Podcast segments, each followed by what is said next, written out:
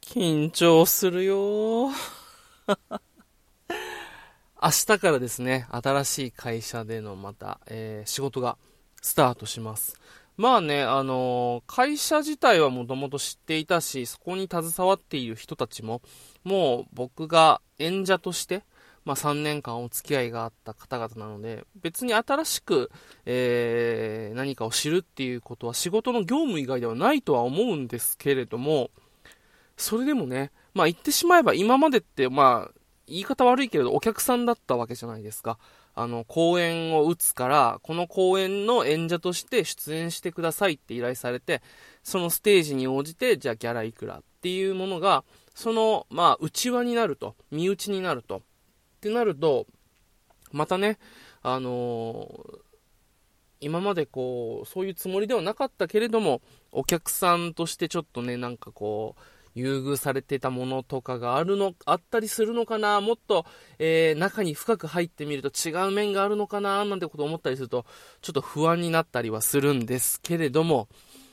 でもね、まあ、どんな仕事にもそういうものはつきものですし、大変さとかそういったものは。で、またこう、やっぱり同じ仕事をするにしても、あの環境変わったらまた違うだろうし、あの、もちろん違う仕事をしたらまたその、あの、業界のルールとか、また働き方とか、まあ自分に合う合わないっていうのはあるだろうし、また同じ業界でも会社が違ったらね、またその会社のスタンスといいますか、そういったものでまた全然違うと思うので、まあ、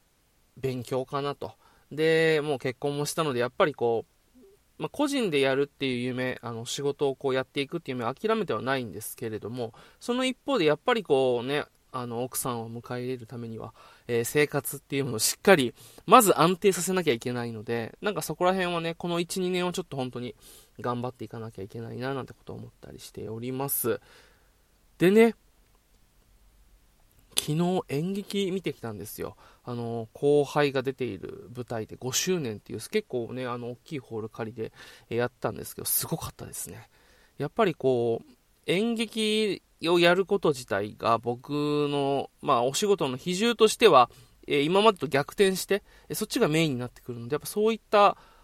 モードにというか、まあ、自分をこう作り変えなきゃいけないなということを感じていてですね、まあ、インプットのつもりで見てきたんですけど、なんか素晴らしかったと同時に、なんか自分の課題とかっていうのを見つかったので、やっぱり、なんか、ここ数年で変わってしまったんだな、自分っていう思いがありまして、今日はそんなことについてちょっとおしゃべりしたいなと思います。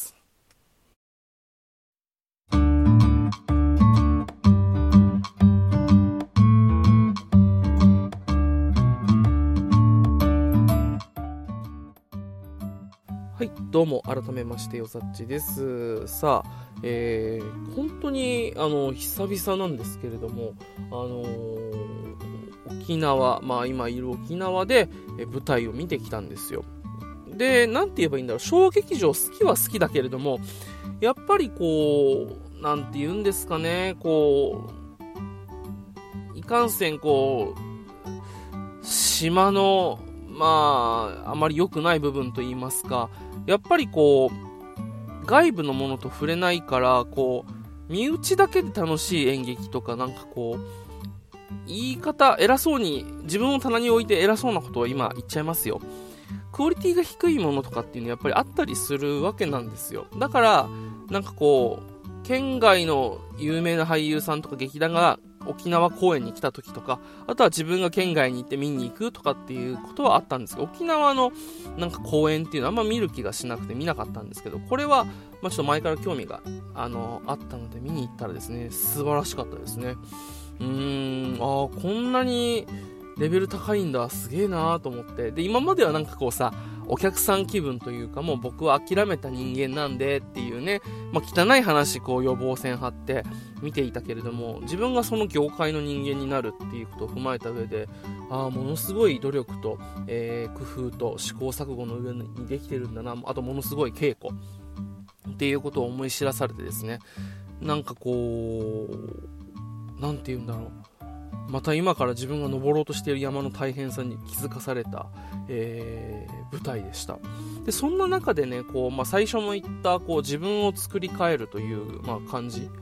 なんですけど本当にこうまあ年っていうものもあるし環境が変わったっていうこともあるとは思うんですけどここ数年で本当にこうワクワクすることっていうのが少なくなったんですよ。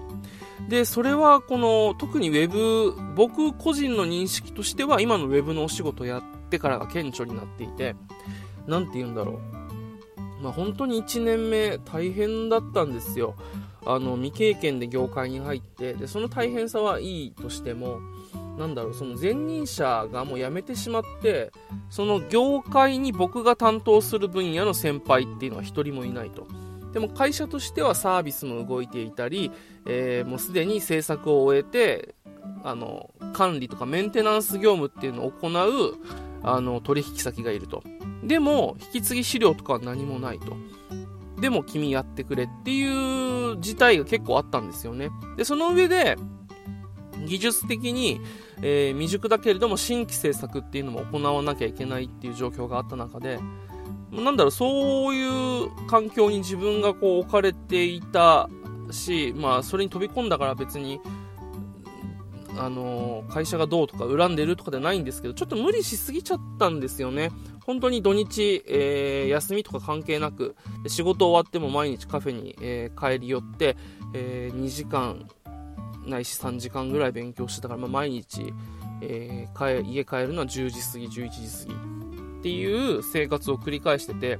で、その分成長して、あの、いけた分っていうのはめちゃめちゃあるし、いいんですけど、その時にこう、徹底的に、こう、なんて言うんだろう、業務に、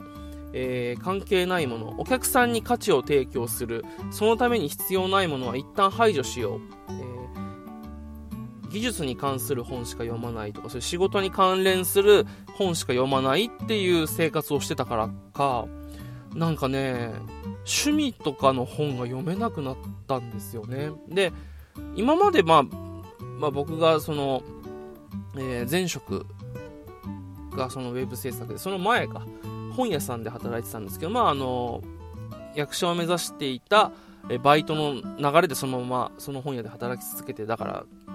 働いた年数では5年、6年ぐらい、えー、本屋さんで働いていて、まあ、その合間にこう、脱出ゲームのスタッフ、イベントスタッフでこう、キャストをやったりっていう、なんかそういったエンタメ系のお仕事っていうのも一時期こう、掛け持ちでやったりとかしてたんですけど、やっぱそういうことをやっていて、で、本とかも好きで、で、なんかこう、新しい体験ができる場所に毎週末、まあ、毎週末は無理でも、2週に1回行って、体験、新しい体験をして、で、その体験を記事に書く、ブログ記事に書くっていうのが、趣味で好きでやっていた生活からすると全くこう違う。パソコンの前に張り付いてひたすらこう、新しい技術、足りないものを学び続けるっていう生活をしてきたからか、本当になんか好きなものに傾けられる情熱っていうのがなくてですね、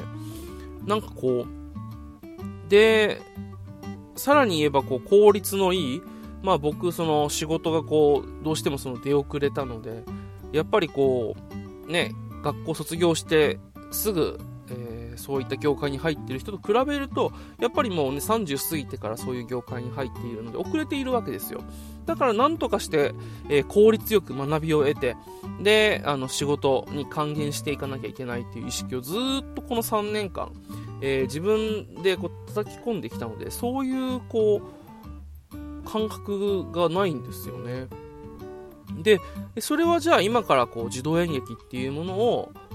やるからには、なんかそういう仕事でまた新しく学んでいけばいいじゃんっていうのはもちろんあるんですけど、それにしてもなんかこう、感性の部分っていうのはすごく死んでるなと思って、本当になんか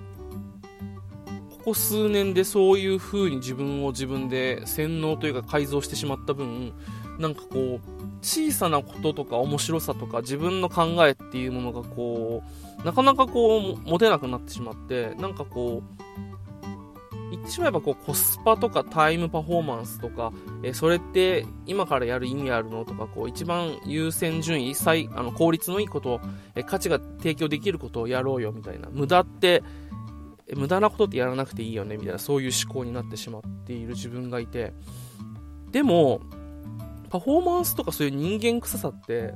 無駄とか、こう、何の役にも立たないけれども、あの、でも自分にとってはそれすごく大切なんだよねっていうところにすごく、あの、潜んでる気がするんですよね。そういうクリエイティブみたいなところって。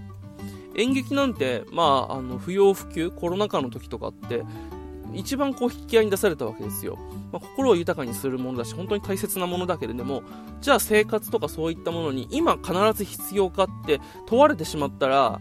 あの、必要だけれども、大、声を大にして、こう、そういった医療とか、えー、食料とか、そういったあの仕事に比べて必要かって言われると、なんか大きな声で僕は言えなかったりとかしたな業界にこう入っていく中で、今改めて自分の中にこう、なんて言うんだろう。何の役にも立たないんだけれども、そういった経済的な価値としては。でも、自分がやりたい、書きたい、話したい、えー、演じたいっていうものを取り戻す作業がすごく必要だなと思って、今、ちょっとだいぶ前振り長くなっちゃったんですけど、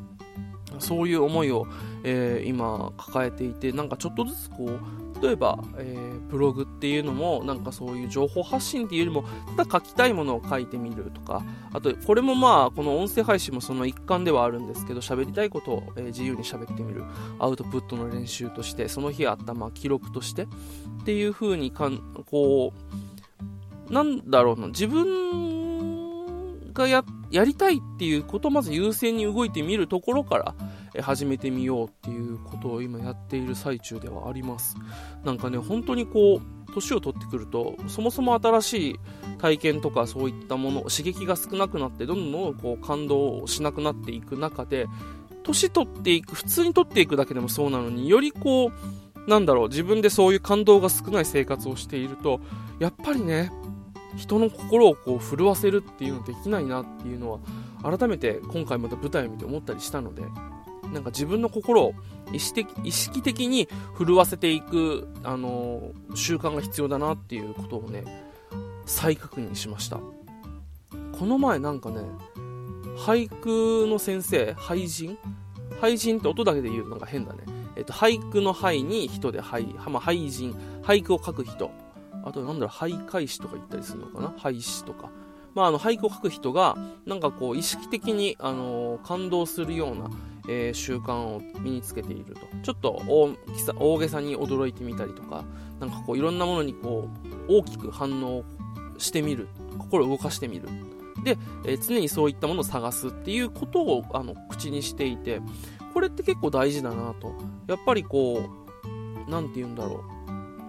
スマホばっか見てね、こう背中、猫背になって背中を丸めでさ、えー、こう小さい画面にかじりついているだけでは見えない部分とか見えない世界っていうものが、えー、やっぱ世の中いっぱいあったりして、で、そういうものに目を向けられるのがこう、やっぱりそういう俳句とか、なんかこう、クリエイティブな人たちだと思うので、僕自身がこう、クリエイティブにならなくても、もちろんいいんだけれども、そういったこう、まあ会社とか仕事に身を置くっていうこともあって、そこはちょっとね、まあ一度諦めた、えー、なんだよ、世界にまた形を変えて戻ってきたっていうことは喜ばしいことでもあるので、なんかね、役に立ちたいなっていうのと、なんかこう、これを機にまた自分のやりたいとか、えー、したいとかっていうなんかこう、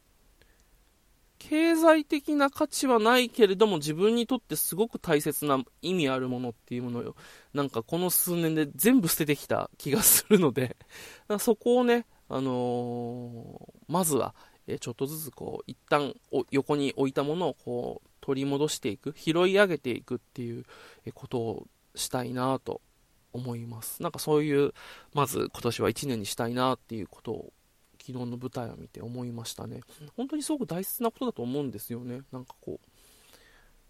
いいね、これを出したらいいねが取れるかなとか、えー、これを出したらコメントつくかなとか、これを出したら仕事につながるかなとか、もちろん大事なんですけど、なんかそれにとらわれすぎて心がこう置いてかれているっていうのはすごくもったいないなと思うので、なんか自分のまず内から出てくる声っていうものを無視し続けていたので、そこをまず聞くそこに耳を傾けるところから、えー、明日から始まるお仕事ですね、えー、始めていきたいな、なんてことを思ったりしております。というわけで明日から新しい仕事が始まりますが、頑張っていきたいと思います。というわけで、最後までお付き合いいただいた方、ありがとうございました。よだっちでした。それでは、また。